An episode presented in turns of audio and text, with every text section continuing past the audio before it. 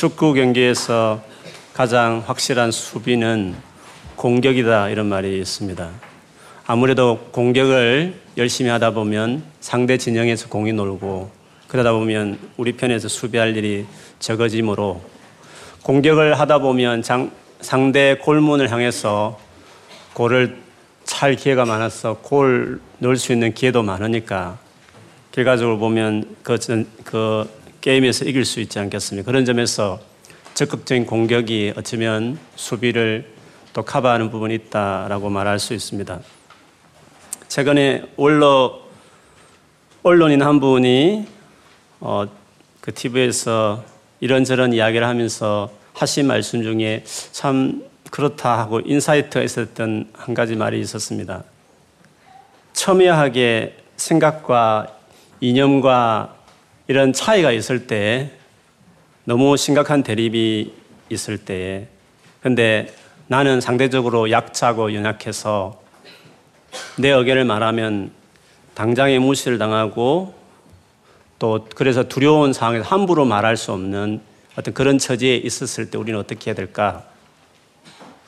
말하지 않고서는 내가 너무 힘들고 돌아가는 상황이 나를 너무 어렵게 해서 가만히 있는 것도 너무 고통스러울 때 그 어려운 시간을 보낼 때 나는 어떻게 해야 될까?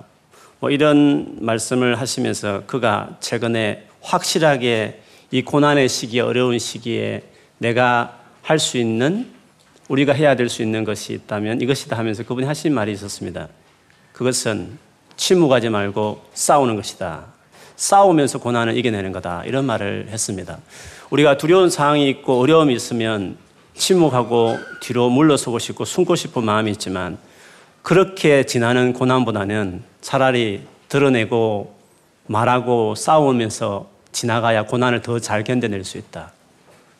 고난 중에 견디는 방법은 소극적으로 뒤로 물러서는 것이 아니라 싸우는 것이다.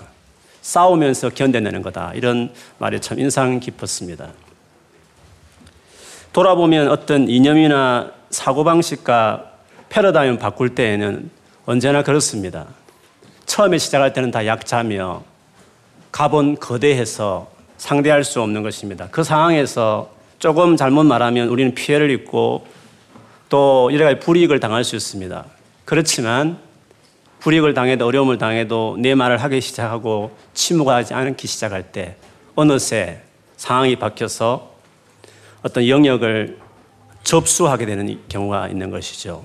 저는 오늘 우리 한국 사회에서 제 세대가 386 세대인데 386 세대는 군사 정권 시대가 나라를 다스리던 시대였습니다. 그래서 끊임없는 데모와 하얀병을 던지면서 체류탄을 마시면서 감옥에 수없이 들어가고 고문을 당하면서 심지어 울분에 차서 몸에 불을 질려서 분신 자살하면서 자기의 그 민주화를 외쳤던 시대들이 386 세대라고 말합니다. 그리고 30년이 흘렀습니다. 그 386 세대가 정치, 경제, 문화, 교육 전반을 접수했습니다. 이걸 보면 한 세대만 지나도 어떤 한 사상과 생각과 자기의 신념을 한 사회, 한 민족에 정착시킬 때 있어서 침묵하지 않으면, 침묵하냐 하면 어떤 이념이든 간에, 물론 또 나중에 잘못되는 이념도 있지만, 어쨌든 그렇게 침묵하지 않고 열심히 싸워가면, 싸우면서 그 소수의 입장의 아픔을 감수하면서 계속 나가기 시작하면, 반드시 길지도 않고 30년 후에 세상을 바꿔낸다. 이것을 우리가 살아가는 이 시대에 그걸 보고 있습니다. 여러분은 잘 모르지만 저는 그 시대를 보면서 그 느낌을 합니다. 우리가 피부로 느끼는 동성애만 해도 한때는 정말 모든 사람이 이상하게 생각했던 그 일이었지만 이제 그것이 전 세계를 뒤엎어서 세력화되어서 정치, 경제, 문화, 교육 전체에 이제는 그것이 세력화된 것을 보면 그들이 소수에 대해 침묵하지 않고 수많은 논문을 써내며 영화를 만들어내고 책을 써내며 그리고 자기 주장을 어디든지 어필하면서 커밍아웃 하면서 자기 주장을 펼쳤을 때 그랬을 때 그것이 어느 사회, 사회를 바꾸고 세대를 바꾸고 물줄기 이루어내는 걸 보면 용기 있게 침묵하지 않고 외칠 때, 소리 낼 때, 그것이 옳든지 그러든 관계없이 한 이념과 사상을 그 세대 안에 어, 뿌리고 영향을 줄 수 있다는 것을 보게 됩니다. 그런 점에서 저는 한국 교회의 소망을 갖습니다. 기성 한국 교회 성도들은 6.25 사병과 일제시대에 못 먹고 정말 생존과 관련된 시대를 살았기 때문에 할 수 없이 그 세습을 계속적으로 고집스럽게 부리고 자녀 출세하는 것이 목적이 된 시대, 세대를 살았기 때문에 그분들의 사고방식은 패러다임을 바뀔 수 없는 것입니다. 그러나 이제 이 한국교회를 접수한 6.25 사변을 겪지 않고 보리고개라는 심각한 가난을 겪지 않는 젊은 세대들이 이제 한국교회 기성세대가 되었으니까 이제야말로 가치를 추구하고 의미를 추구하고 그렇게 하면 한국교회를 제대로 세울 수 있는 기회가 드디어 우리에게 왔다. 저는 그런 생각을 합니다. 그러나 이 한국교회를 접수한 이 젊은 세대들이 기성세대가 된 이 젊은이들이 여전히 복음의 가치를 모르고 그 앞 세대보다도 더 헌신하지 않는 앞 세대는 자기 재산을 바쳐서 교회를 사는데 자기 재산을 내놓고 산기도 가며 철하면서 기도하는 열정도 헌신이 있었는데 기, 기전 세대들은 편안함을 추구하고 안락을 추구하면서 성공을 위해서 돌아다니는 이런 정도의 신앙의 열정 가지고는 기성세보다 세대보다 훨씬 못한 한국 교회를 만들어내는 꼴이 될 거다. 그런 생각을 합니다. 그러나 고생하지 않더라도 고생 안 했다 해서 자기의 삶을 헌신하지 않느냐. 386 세대도 고생하지 않은 세대였지만 하나 이념에 꽂히면 그것을 위해서 생명을 바치면 유명 명문대학도 포기하고 공돌이가 되고 공, 공장에 들어갈 정도로 자기 인생을 다 터지면서 위해서 헌신하면 30년 후에 나라를 어, 방향을 바꿔내듯이 더더구나 복음을 위해서 하나님의 아들이 오셔서 생명을 바친 이 복음을 위해서 자기 인생을 한번 던지겠다고 말하면 그것을 위해서는 대학도 포기하겠다. 그것을 위해서 성공도 포기했다 할 정도로 복음이 자기 인생의 전부가 되면 그 강력한 생명력을 가지신 하나님의 영광과 능력이 함께하는 그 복음을 얼마든지 한 사회와 한 민족을 바꿔낼 수 있다고 저는 생각해요. 그런 점에서 이제야말로 한국 교회에 소망이 있는 시대가 열렸고 유럽에 여러분 살면서 많은 교회가 무너지는 말을 듣고 듣지만 그러나 처음에는 소수로 시작할지 모르지만 그 복음을 위해서 그 가치를 위해서 자기 삶을 던지면 어디든지 부흥은 있고 회복은 있고 새롭게 되는 생명의 역사가 있다는 것입니다. 문제는 그렇게 공격적으로 레디컬하게 자기 이념을 위해서 신념을 위해서 믿음을 위해서 사는 사람이 없기 때문에 그 일이 일어나지 않는 것이죠. 그래서 이제는 수가 문제가 아니라 상황이 문제가 아니라 정말 그것에 서 생명을 던질 수 있는 헌신의 사람이냐, 그런 준비가 되어 있느냐, 그것 던질 만한 이념이 있느냐, 그것이 우리에게 중요하고, 복음이 당신의 그런 이념이냐, 나의 대학을 다 포기하더라도, 대기업을 포기하더라도 복음을 위해 살 만큼 복음이 전부냐, 물을 때, yes, 그렇다고 말할 수 있는 사람이면 사회를 바꿀 수 있는 것입니다. 원래 이렇게 공격적으로 예수를 믿고 전하는 때에 모든 하나님 나라 역사가 일어났던 것을 볼 수 있습니다. 오늘 본문 봐도 그렇습니다. 초대교회 이야기가 사도행전의 이야기입니다. 교회가 시작됐던 이야기였습니다. 이 당시에 교회는 여러분 사도행전 보면 알겠지만 상당히 어려웠습니다. 교회의 우리로 말하면 최고 어른이었던 예수를 잔인하게 십자가에 처형시키고 학살시킨 그 장보인들이 버젓이 살아있는 정치 세력화되어 있던 권력을 쥐고 있던 그 시대에 그 예수를 전하고 알리는 그 일들을 겁도 없이 했던 위협에도 끊임없이 했던 그들 때문에 폭발적으로 하나님이 성령이 임재하셔서 그 일을 일어났던 것입니다. 성령은 아무에게 임하는 거 아닙니다. 성령은 하나님 능력은 아무에게 일어나는 것이 아닙니다. 늘 찬양할 때마다 기름 부으심 하나님의 능력을 또 기도할 때마다 외치지만 고난을 위해서 자기 삶을 위해서 복음에 던질 사람이 되지 않으면 그 성령이 임할 이유가 없습니다. 인조하게 찌릿찌릿한 어떤 영적인 체험을 하기 위해서 성령이 오십니까? 그렇지 않습니다.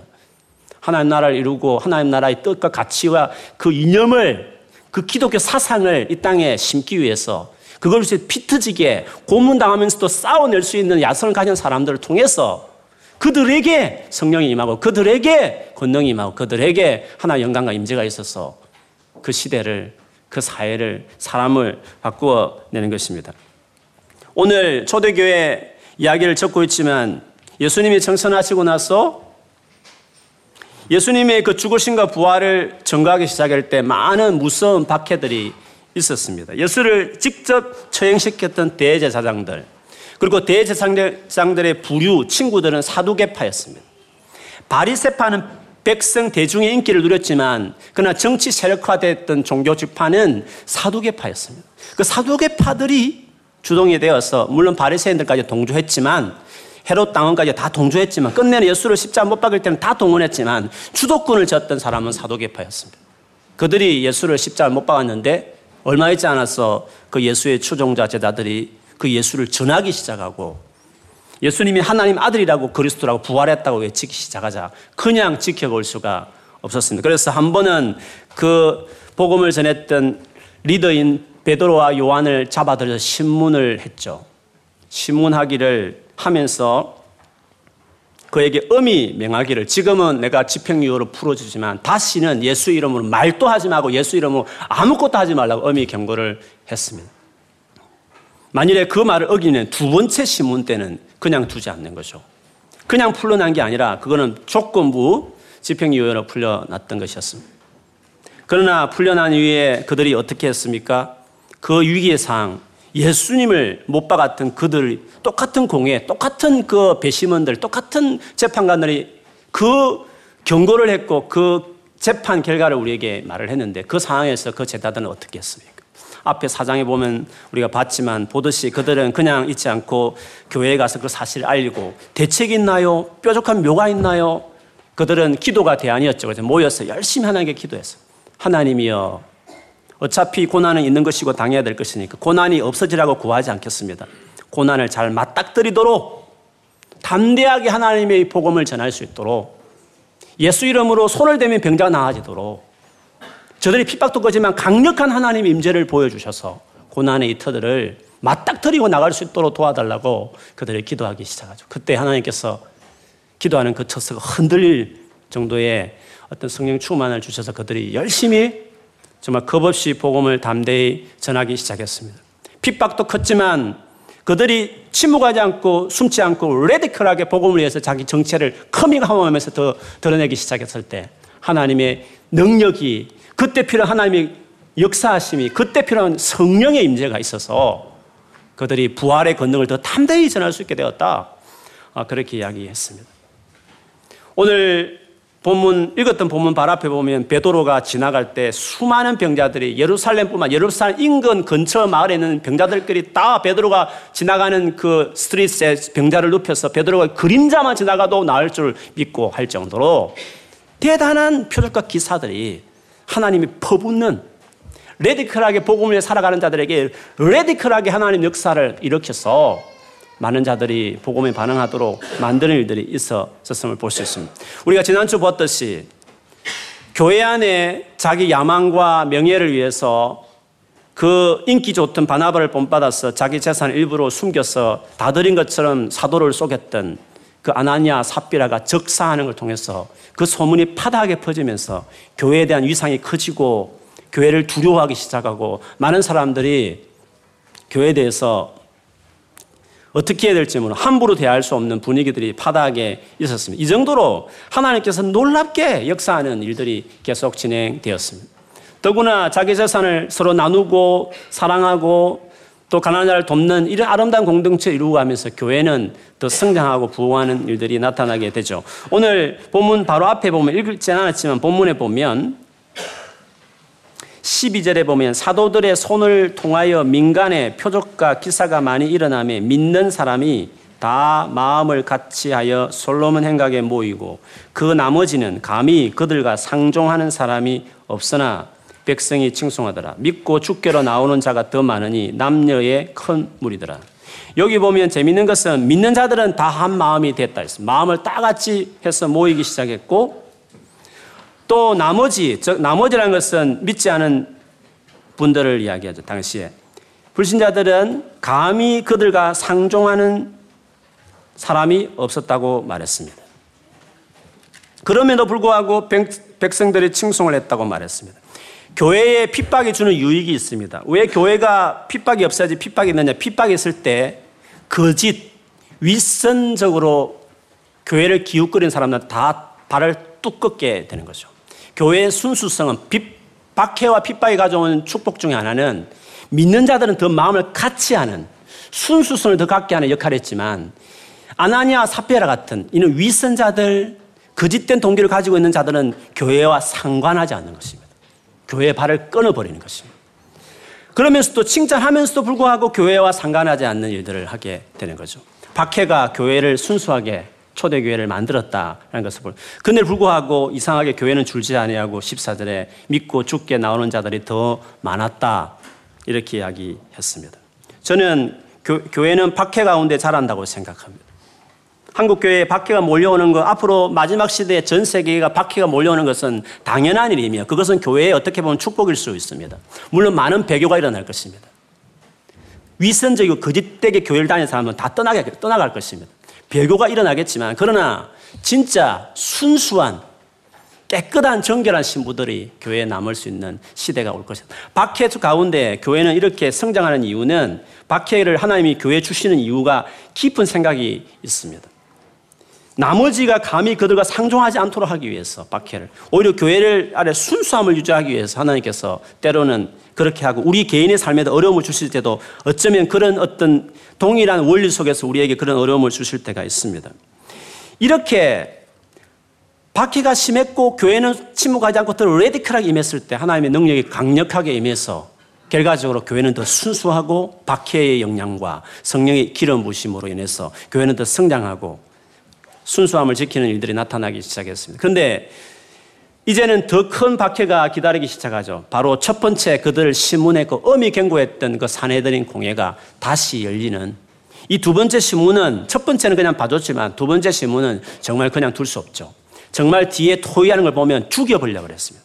예수도 죽였던 것들을 예수의 제자들 죽이는 것은 쉬운 일이었습니다. 죽일 마음으로 사도계파와 대제사장이 사람들을 모으기 시작했습니다.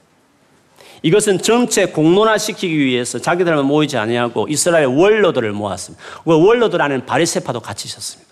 예수를 죽일 때도 같은 마음이 되었듯이 예수의 제자를 죽일 때도 같은 마음을 묻기 위해서 모든 원로를 다 모았던 예수를 죽였던 똑같은 공회가 아, 그들에게 아, 그 자리에 열리게 되었습니다. 자기들은 인기가 없는데 제자들은 인기가 있고 자기들은 권능을 행치 않는 권능을 행하고 자기들이 보여줬던 아름다운 공동체 이루는 것을 보면 시기해서 이들을 완전히 매려야 되겠다는 그런 마음으로 공회를 열기 시작했습니다. 그래서 밤에 잡아가지고 감금시키고 그 다음날 낮에 그들을 재판하려고 했는데 오늘 본문에 보면 그 밤에 천사가 주님이 천사를 보내었습니다. 천사를 감옥에 보내어 감옥에 가서 그 천사가 오늘 본문에 옥문을 열고 끌어내어 그들을 감옥에서 나오게 했다고 말했습니다. 어떻게 감옥에서 나오게 했는지는 정말 희한하고 신비롭습니다. 나중에 보면 알지만 옥문은 그대로 다 써 있었고 지킬 사람도 보초선도 그대로 있었는데 사람이 없어질 정도로 도대체 어떻게 나왔는지 모르지만 하나님이 놀라운 방식으로 하나님 편에서의 역사로 그들을 자유케 해서 이렇게 해방을 시켰습니다. 그러면서 주님이 하신 말씀이 있었습니다. 20절, 20절 말씀 우리 같이 한번 읽어볼까요? 시작.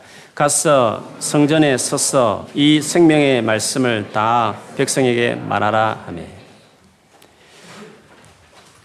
지금 죽을 뻔하다가 사형 선고 내리기 전에 감옥에서 나오게 했으니까 빨리 숨어라. 지금은 불리한 입장이니까 숨어라. 기회가 되면 다시 와라. 이렇게 하지 않으시고 주님은 놀랍죠. 잔인하죠. 성전에 가라. 성전에 딱 섰어. 이 사도계패와 대제사장들이 지금 본거지가 성전인데 다시 성전에 갔어. 그 성전에 서서 이 생명의 말씀을 다 The full of message of the new life 생명의 메시지를 full 온전히 다 전해라 라고 주님이 말씀했습니다. 주님은 레디컬하게 우리를 몰고 가시는 분이십니다. 숨으라고 말씀하지 아니하시고 지금 죽을 뻔한 재판을 받을 하루를 남겨놓은 시점에서 주님은 그 제자들 하여금 저들의 본거지에 다시 갔어. 거기 섰어. 생명의 말씀, 이 복음을 다 풀로 완전히 전해라. 그렇게 주님이 요구하. 이게 주의 마음이죠. 초대교회는 그렇게 부흥하는 것입니다. 초대교회 성령의 역사는 이렇게 하는 자들 속에 성령께서 임하신 것을 볼 수 있습니다. 그들이 새벽에 들어갔습니다. 밤에 나와가지고 새벽에 성전 문이 열자마자 그들이 들어가서 순종을 했습니다. 새벽 예배를 드리고 아침 예배를 드리기 위해서 기도하기 모였던 경건한 유대인들을 상대로 해서 그 사도들이 열심히 예수 그리스도의 복음을 전하기 시작했습니다. 주님은 우리를 이렇게 몰고 가십니다. 믿음이 어릴 때는 한없이 봐주고 긍휼을 베푸시고 기다리시지만 우리가 주를 알아가고 주님을 헌신하기 시작하려고 하는 마음이 들 때 주님 우리를 레디컬하게 우리 인생을 이끌어 갑니다. 그렇게 살아가는 자들에게 능력을 부으시는 것입니다. 성령의 권능을 사모하지만 귀신의 역사만 경험하지 성령의 능력을 경험하지 못하는 이유는 삶의 문제가 있습니다. 단순한 체험하기 위해서 성령을 구하지 말고 왜 무슨 목적으로 어떤 이유로 하나님의 권능을 구하는 것입니까? 주님은 초대교회가 이렇게 살아가는 자들에게 옥문이 열리고 어떻게 열린지 모르는 기적 같은 이런 일들은 이런 초자연적인 놀라운 역사는 어떻게 살아가느냐, 무엇을 위해 살아가느냐 따라서 그것이 동행하는 것입니다. 맞닥뜨려서 숨, 숨지 아니고 두려워하지 않고 침묵하지 않고 하나님의 진리의 말씀, 복음을 다 가감하게 외치고 나가겠다는 헌신된 자들을 삶에 하나님이 임재하시고 하나의 권능이 함께하는 삶을 산다는 것을 보여주게 되는 것입니다. 사도행전 18장에도 보면 바울이 고린도에서 복음을 전하다가도 엄청난 박해가 있었습니다. 주님 그때도 말씀하셨어요. 밤에 주께서 환상 가운데 바울에게 말씀하시되 두려워하지 말며 침묵하지 말고 말하라. 내가 너와 함께 있음에 어떤 사람도 너를 대적하여 해롭게 할 자가 없을 것이니 이는 이 성중에 내 백성이 말음이나 하시더라 라고 말씀하셨습니다. 주님은 언제나 충성된 자들에게 복음을 전하는 자들에게는 더 레디컬하게 나가라고 침묵하지 말고 복음을 전하라고 이렇게 해서 초대교회가 나간 것입니다. 이렇게 해서 교회가 증거되기 시작한 것입니다.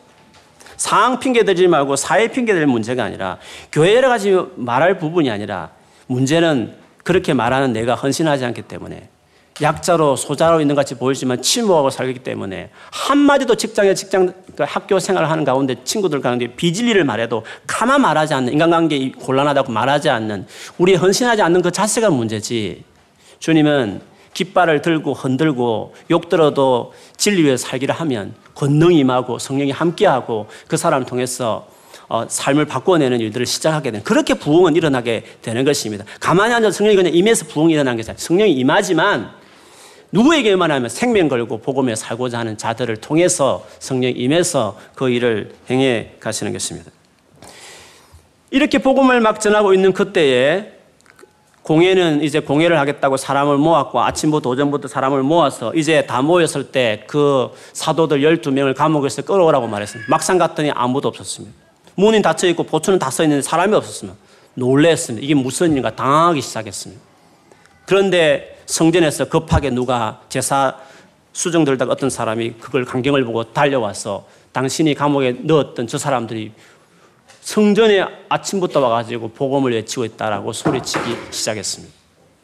그때 그 순간 그 말을 들었던 거기 모여있던 모든 공예의 사람들이 긴장하기 시작하죠. 분위기가 갑자기 엄숙해지고 도대체 이게 무슨 일이지?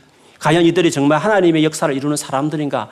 그 분위기가 엄숙해지고 이상한 분위기로 흘러가는 그런 상황이 되게 됐죠. 하나님은 그 공예의 분위기를 잡기 위해서 그렇게 저돌적으로 생명 거는 자들을 위해서 저돌적으로 공예의 분위기를 바꿔가는 일들을 하기 시작했습니다.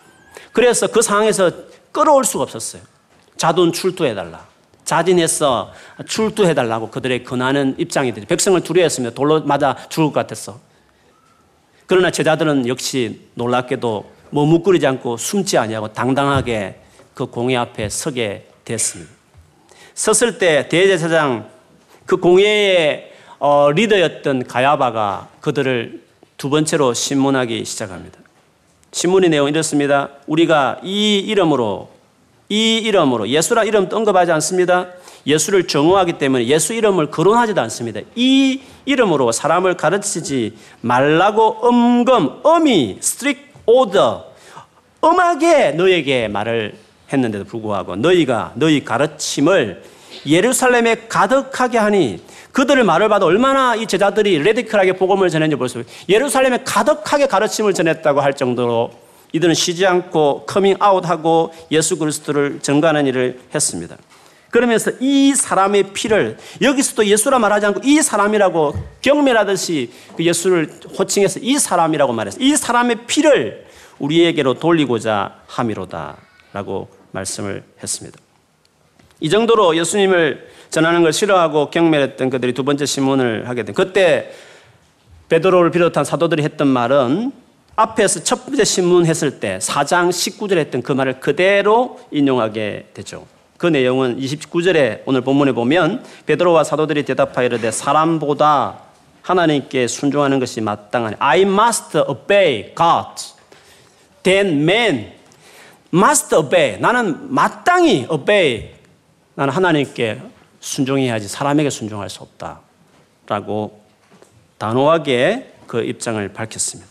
확실하게 레디컬하게 그 입장을 밝히는 거죠. 그 자리가 어떤 자리인데 지금 예수를 십자 못 박아 죽였던 공회 앞에서 단호하게 베드로와 사도들이 그 입장을 밝히는 것을 볼 수 있습니다. 이렇게 정말 크게 두려운 가운데서도 위축당하지 않고 침묵하지 않고 복음을 전하는 그들에게 성령께서 역사하시고 일하시는 것을 볼 수 있습니다. 그 말을 끝에 가서 그렇게 말을 했습니다. 예수를 다시 증거했습니다. 자기를 변호하지 않았습니다. 오히려 그 재판성에 예수를 증거하는 기로 삼았습니다. 너희가 못 박아서는 하나님이 살리셨다. 성천시켜서 임금과 그리스도가 구주가 되게 하셨다. 그분은 우리에게 구원을 주기 위해서 회개함과 재용서를 주기 위해서 지금 계시다. 하시면서 끝내 우리가 정인이다. 그리고 순종하는 자에게 주시는 성령도 같은 정인이다. 순종하는 우리가 하나님께 순종하고 있고 너희들이 불순종하고 있다는 것을 이야기하면서 성령은 이렇게 순종하는 자들, 레디컬하게 생명 걸고 복음을 전하는 그들에게 성령을 주시는 것입니다. 그들에게 성령의 권능을 주시는 것입니다. 성령을 경험하고 싶으면 더 놀라운 하나님의 미러크를 경험하고 싶으면 삶을 바꿔야 합니다. 그냥 내 삶을 인조해야 하고 어려운 일 당하니까 기적을 베풀어 달라는 의미로 기적을 구하지 말고 왜 어떤 목적으로 무엇을 위해서 구하느냐가 중요합니다. 하나님을 위해서 이렇게 살아가는 자들에게 하나님은 기적을 베푸는 것입니다. 디모, 디모데후서 1장 7, 8절에도 디모데에게 바울이 한 말이 있습니다. 소심한 디모데에게 어떻게 보면 침묵하고 싶고 수많은 목회 어려운 가운데서 뒤로 물러오고 싶은 그런 연약함을 성품을 가지고 있는 성품을 가진 디모데에게 바울이 죽기 전에 마지막 선서신 디모데 후서의 1장 7, 8절에 이렇게 말했습니다. 하나님 우리에게 주시는 것은 두려워하는 마음이 아니요 오직 능력과 사랑과 절제하는 마음이니 그러므로 너는 내가 우리 주를 정언함과 또는 주를 위하여 갇힌 자 된 나를 부끄러워하지 말고 오직 하나님의 능력을 따라 복음과 함께 고난을 받으라. 하나님의 능력을 왜 주신다고요? 능력을 주시면 그 능력을 따라 고난을 받기 위해서 능력을 주시는 것입니다. 하나님의 능력을 따라 복음과 함께 고난을 받으라라고 말을 했습니다. 골로새서 1장 28절 29절에 교회 골로새 교회를 향한 바울의 근면에도 그렇습니다. 우리가 예수를 전파하고 예수를 권하 각 사람에게 그 예수님을 권하는 것은 완전한 자로 세우기 위함인데 이를 위해서 나도 내 속에서 능력으로 역사하는 이의 역사를 따라 힘을 다하여 수고하노라라고 말했습니다. 왜 우리 속에서 성령 역사하시냐고 수고하기 위해서 애쓰기 위해서 어려움을 감수해내고 감당하기 위해서 내 속에서 역사하는 것입니다. 쉽게 쉽게 해결되기 위해서 이 지긋지긋한 고난을 안 당하기 위해서 쉽게 해결하기 위해서 주님께서 도피하는 마음으로 그렇게 우리에게 능력을 주시지 않고 성령이 그 목적으로 일하지 않습니다. 고린도후서 11장 바울의 고백을 들어보십시오. 그래 성령, 성령 충만했던 바울은 고통당을 다 당했습니다. 죽을 고비도 수없이 는 강의 위험과 강도 위험과 태장 40대를 몇 대나 맞고 성령이 임하면 돌이 날라도 돌이 피해갔지만 맞을 건 다 맞는 것입니다. 왜 성령이 있느냐면 더 잘 맞게 있어. 다 받아내기 위해서 성령을 받는 것입니다. 그러므로 그걸 받아내겠다는 마음이 없는 사람, 그런 삶을 살겠다는 각오가 안 돼 있으면 왜 성령께서 우리 가운데 능력을 주시겠습니까? 능력을 쫓아서 수고하고 능력을 쫓아서 고난받기 위해서 주께서 우리에게 그 은혜를 주신다고 말했습니다. 베드로전서 4장 14절에도 너희가 그리스도 이름으로 치욕을 당하면 복이 있는 자로다. 왜요? 영광의 영, 곧 하나님의 영이 너희 위에 계심이라. 고난 가운데 성령이 우리 가운데 머무시고 임하는 것입니다. 그러므로 우리 가운데 어려움이 있으시면 그 어려움을 그냥 어렵다고 생각하지 마시고 그 어려움 가운데 오히려 하나님의 능력과 영광으로 그것을 감당해낼 수 있는 놀라운 기회라는 것을 생각하셔야 됩니다. 하나님은 고난을 피해가기 위해서 능력을 주시지 않고 고난을 잘 통과하고 맞닥뜨리고 레디컬하게 저돌적으로 공격적으로 그 대면하기 위해서 주님께서 능력을 주시고 주시면 정말 감당해내고 해결하는 사람이 될 수 있습니다. 그러면 우리 삶의 상황이 이전보다 좋지 않을 때에 아니 내 삶에 큰 어려움을 만났을 때 아니 예전에 내가 경험하지 못한 마음의 큰 상처를 누군가로 받았기 시작할 때 여러 가지로 상황이 내게 좋지 않을 때 어둠 속에 숨지 말고 소극적으로 주저앉지 말고 빛 가운데 더 나가는 사람이 되어야 하는 것입니다. 이런 점에서 주님의 말씀이 이렇습니다. 마태복음 5장 41절 44절에 보면 이 말씀을 여러분 어떻게 읽는지 모르겠어요. 이 말씀 이런 말씀이 있습니다. 누구든지 너로 오리, 억지로 오리를 가게 하거든 그 사람과 심리를 동행하고 내게 구하는 자에게 주며 내게 꾸고자 하는 자에게 거절하지 말라. 또 내 이웃을 사랑하고 내 원수를 미워하라 하였다는 것을 너희가 들었으나 나는 너에게 이르노니 너희 원수를 사랑하며 너희를 박해하는 자를 위하여 기도하라라고 이야기했습니다. 오리 가고자 하는 자에게 심리 가지고 속옷을 달라는 겉옷을 주는 이 행위는 뭡니까? 비겁하게 비굴하게 겁이 나니까 그냥 해주는데 다 해주라는 말이 아닙니다. 그 말 같으면 오리를 가지 않으면 오리를 가는 것이죠, 그냥. 그렇지 않습니까? 쏘고서 달래면 쏘고만 주면 되는 것입니다. 근데 왜 오리를 가진 자에게 심리까지 가 줘보라. 오른밤을 때문에 왼밤까 드러내라. 그리고 속옷을 달린 그도까지 주라는 말씀이 무슨 말입니까? 강하라는 것입니다. 미움을 사랑으로 극 덮어버리라는 것을 이야기하는 것입니다. 미움은 미움을 이겨내기 위해서, 미움을 매니지하기 위해서 그 사람을 어떻게 이해하든지 좀 그걸 잘 해소하기 위해서 자기 안에 갈등하는 정도가 아니라 미움을 미움으로 머물지 말고 사랑으로 완전히 그거를 밀어 밀어서 사랑으로 그걸 덮어버리라. 주님은 적극적으로 오히려 레디컬하게 미움을 사랑으로 이겨버리라. 그런 의미로 강조하신 말씀이 이것은 소극적이다. 무조건 때리면 맞아서 피해만 당해라. 그런 의미가 아니라 강력한 사랑으로 미움을 이겨버려라. 주님은 강한 사랑을 어, 우리에게 이야기한 것이었습니다. 로마서 12장 20절 21절에 바울은 그대로 그 의미를 이렇게 담았습니다. 내 원수가 줄이거든 줄이거든 잘됐다 고소하다 수은거리면서 험담하지 말고 먹여주고 목마르거든 마시게 하라. 그리함으로 내가 숯불을 그 머리에 쌓아 놓으리라. 악에게 지지 말고 선으로 악을 이기라. 라고 이야기했습니다. 이처럼 주님은 언제나 레디컬하게 삶을 살라고 말씀하셨습니다. 담대하게 이렇게 살아가는 사람을 성경에는 충성된 사람이라고 이야기하죠. 바울이 디모데에게 그 썼던 마지막 서신에 보면 이런 충성된 사람에게 복음을 맡기라고 이야기했습니다. 제가 읽어드리면 디모데후서 2장 1절에서 4절에 보면 내 아들아 그러므로 너는 그리스도 예수 안에 있는 은혜 가운데서 강하고 또 내가 많은 정인 앞에서 내게 들은 바를 충성된 사람에게 부탁하라. 그들이 또 다른 사람들을 가르칠 수 있으리라. 복음은 주님 아무나 맡기지 않습니다. 구원받는 것은 모든 사람이 주시지만 그 복음을 전달하는 사람들은 충성된 사람에게 주는 것입니다. 충성된 사람은 레디컬하게 살아가는 사람들에게 복음을 부탁하는 것입니다. 지금은 여러분이 충성되지 않아서 복음을 받아들이고 복음 안에서 인조하고 복음 안에 누리는 삶을 살 수 있습니다. 그러나 그렇게 사시다가 어느새 내가 주를 위해 살겠다. 하나님의 권능을 사모한다. 이 지경까지 여러분 믿음이 자라가기 시작하면 그때 우리의 삶이 어떻게 되는지를 기억해야 합니다. 초대교회가 그렇게 성령이 폭발적 임했던 그 성령은 핍박을 피해가기 위해서, 핍박을 안 당하기 위해서 주신 것이 아니라 잘 받아내기 위해서 다 주신 것이었습니다. 그러므로 그렇게 살고자 하는 자가 되는 것이 중요합니다. 잠잠하지 않고 외치라고 말할 때 그렇게 순종하는 자들에게 성령이 주어지고 하나님 순종하는 것이 사람에게 순종하는 것보다 낫다라고 말할 수 있는 그런 태도가 되어 있는 자에게 복음을 맡기는 것입니다. 그리고 그런 사람을 통해서 복음이 전해지고 사회를 바꾸고 그 민족을 바꾸어 내게 되는 것입니다. 그래서 충성된 사람에게 너는 복음을 맡기라. 주님 또 그렇게 하시는 것입니다. 그런데 그 충성이라는 것이 이어서 보면 그 디모데후서 2장 1절 이하에 이렇게 설명했습니다. 너는 그리스도 예수의 좋은 병사로 나와 함께 고난을 받으라. 병사로 복무하는 자는 자기 생활에 얽매이는 자가 하나도 없나니 이는 병사로 모집한 자를 기쁘게 하려 함이라라고 말을 했습니다. 충성되다는 것은 익스큐즈가 많지 않은 것입니다. 다 변명이 있습니다. 이런저런 이유가 다 있습니다. 충성되지 않는 것입니다. 충성된 사람들은 my business가 중요한 것이 아니라 부르신 자를 기쁘게 하는 게 목적이 되어 있는 것입니다. 충성이라는 것은 그런 것입니다. 그렇게 된 자들에게 일을 맡기는 것입니다. 그런 자들에게 리더가 주어지는 것입니다.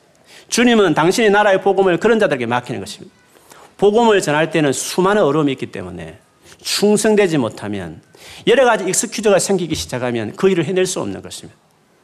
바울은 마지막 죽기 전에 바울이 그 디모데에게 그렇게 말한 것입니다. 충성된 사람들에게 복음을 맡기라. 그들이 다른 사람을 가르칠 수 있을 것이다. 충성된 사람은 자기 생활에 얽매이는 자들이 아니라 부르신 병사로 부르신 그리스도를 위해서 기쁘게 하게 살아가는 자들이다. 저는 여러분이 믿음이 자라서 지금은 그렇지 못할지라도 믿음이 자라서 내 삶의 앞으로 마지막 스테이지는 충성이다. 주님 excuse 없습니다. 아멘. 하나님께 순종하는 것이 낫습니다. 수많은 불순종할 이유들이 너무 많지만 사항들이 많이 있지만 그러나 하나님 말씀하셨으니까 복음을 위해서 내 삶을 던집니다라고 그렇게 하는 자들을 통해서 지금까지 복음이 전해졌고 그런 사람들이 없기에 교회가 무너질만 무너질 뿐이지 그런 사람이 한 명이나 시작되면 소수지만 그들이 커밍 아웃 하기 시작하면 그들이 밖에 가운데 계속 자기 목소리 내기 시작하면 그것이 영국이든 유럽이든 어디든지 간에 주님은 성령은 여전히 유럽을 버린 것이 아니라 유럽에 그렇게 성령 관계 동역할 그런 정인들 목숨 거는 정인이 없기 때문에 그런 것이죠. 그러므로 우리 시대에 어디에 있든지 간에 그런 사람으로 자기 삶을 살기로 꿈꾸고 기도하고 준비하고 그렇게 야무지게 세워서 여러분 젊은 3, 40, 50대를 그렇게 살면 여러분 통해서 어려움이 있겠지만 고문당하고 그렇게 386 세대쯤 어려움이 있을지 모르겠지만 30년만 지내도 사상에 몰두해서 자기 생명을 바치고 출세를 다 포기하면서 그걸 위해 자기 삶을 던지면 사회를 바꿔내는 사람이 될 수 있는 것이죠. 저는 복음을 위해서 이 정도 충성되는 사람이 나오기를 주의 이름으로 축원합니다. 하나의 미리 그대로 썩지 않고 있으면 그대로 있지만 썩어야 많은 열매를 맺는다고 말했습니다. 바울이 고린도후서에 말한 것처럼 나에게는 내 안에는 사망의 역사하고 너희 안에는 생명의 역사한다고 말해요. 자기 안에 죽는 같은 사망의 역사하는 것을 감수하는 사람이 생명의 역사를 만들어내는 것이죠. 그처럼 오늘 초대교회가 그냥 된 것이 아니라 초대교회 하면 그냥 마냥 성령 충만을 생각하지만 그 성령 충만이 누구에게 왜 일어난지를 생각해 보면 이렇게 주의 복음을 위해서 레디컬하게 자기 삶을 던지는 자들이었으므로 성령께서 그렇게 역사했고 그래서 그런 엄청난 박해 가운데 예수를 죽였던 그 공회 앞에서도 이 정도 말하는 그들의 그 태도가 결국 초대교회를 성장시키고 부흥시켰다는 것을 볼 수 있습니다. 지금은 놀란 기술 아닙니다. 여러분 그 분야에서 성공하는 재능을 탈취하는 것도 중요합니다. 그러나 더 중요한 것은 이런 수많은 어려운 가운데서도 커밍 아웃하고 뒤로 물러서지 않고 침묵하지 않을 수 있는 믿음이 중요하고 충성됨이 중요한 것입니다. 충성되지 못하고 교수 돼 본들 아무 소용없습니다. 대통령 앉혀도 다 기독교 욕할 일만 만들어내는 것입니다. 중요한 것은 충성된 하나님의 사람이 되는 것이 중요해요. 여러분 자리에서 충성하는 사람으로 살아가기를 주의 이름으로 축원합니다. 그래서 한국교회 살려내고 또 우리가 몸담고 있는 우리 지역에서 주의 복음으로 세대를 바꾸는 그런 생애를 보내고 살아가는 여러분 되기를 주의 이름으로 축원합니다. 아멘. 기도하겠습니다.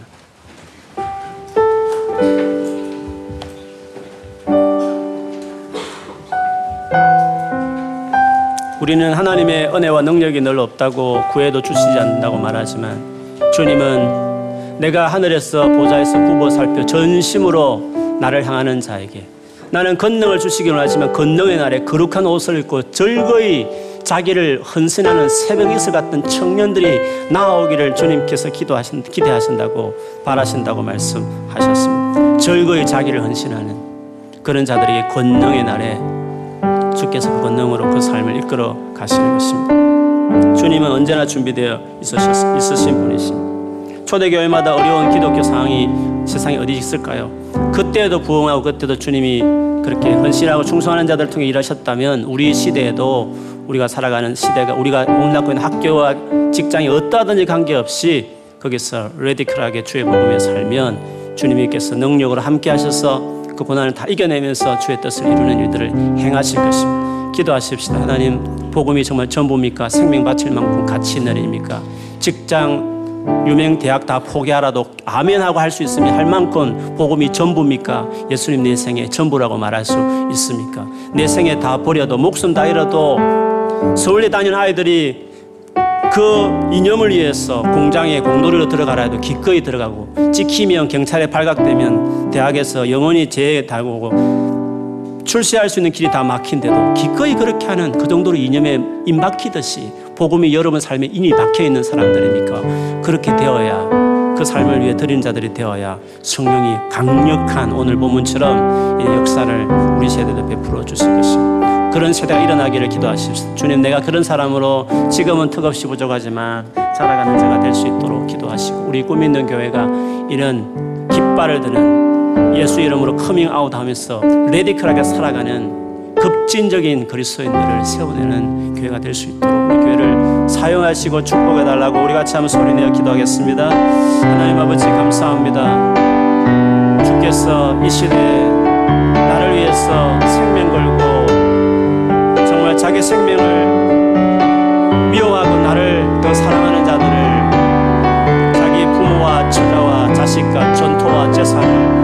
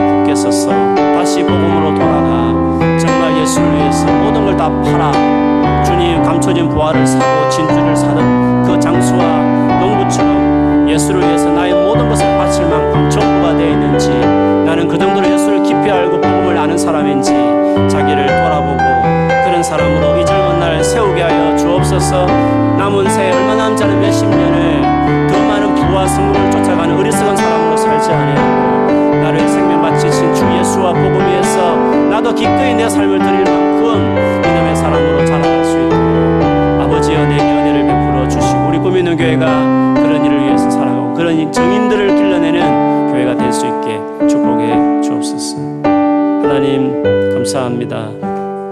하나님께서 하나밖에 없는 아들 예수를 우리 위해서 십자가에 피 흘려 죽게 하신 이 놀라 어마어마한 이 놀라운 사건을 우리에게 안겨주시며 이 복음을 안겨주시며 전하라고 우리에게 말씀하셨습니다.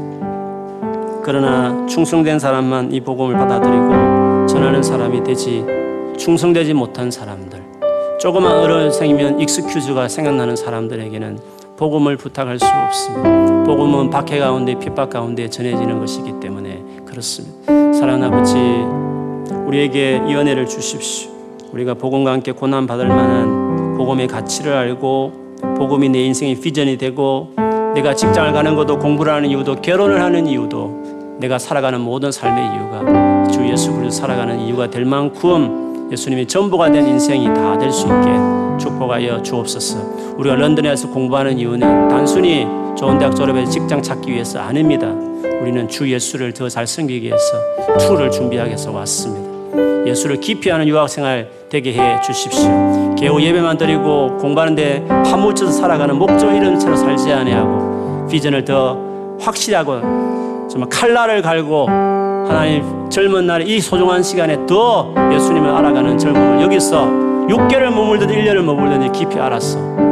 이 예수를 위해서 내게 주신 이 전공과 기술과 직장을 가지고 주 예수의 복음을 위해서 많은 사람을 살려내는 핍박 없이 고난 없이 증거되지 않는 이 복음을 위해서 그렇게 해낼 만한 야성과 용기를 가진 사람으로 나를 준비시켜 가는 교회 생활, 신앙 생활 될 수 있게 도와주옵소서. 우리 우리 꿈 있는 교회를 오하는 모든 형제자매들 안에 이런 놀라운 일들이 일어나게 하시고 한국 교회를 책임지는 각 분야에서 리더들이 나오게 하시고 고난 받는 리더들, 고난을 두려워하지 않는 풀무불 앞에서 자기 소리를 묵묵히 내면서 커밍아웃 해낼 수 있는 용기 있는 사람들이 정치, 경제, 문화, 교육, 사회 전반 안에 연예계에서도 미디어계 안에서도 글, 예술계에서도 그림 그리는 모든 음악계도 미디어계에서도 모든 영역에 그런 주의 사람들이 나오게 하여 주셨어. 하나님 그들을 통해서 세상을 바꾸고 30년 만에 대한민국을 접수하는 하나님 그런 그리스도의 제자들 새벽의슬 같은 즐거이 자기를 자신을 하나님께 드리는 새벽의슬 같은 청년들 하는 그런 청년을 길러내는 저희 교회 되도록 축복하여 주옵소서. 예수님 이름으로 기도합니다. 아멘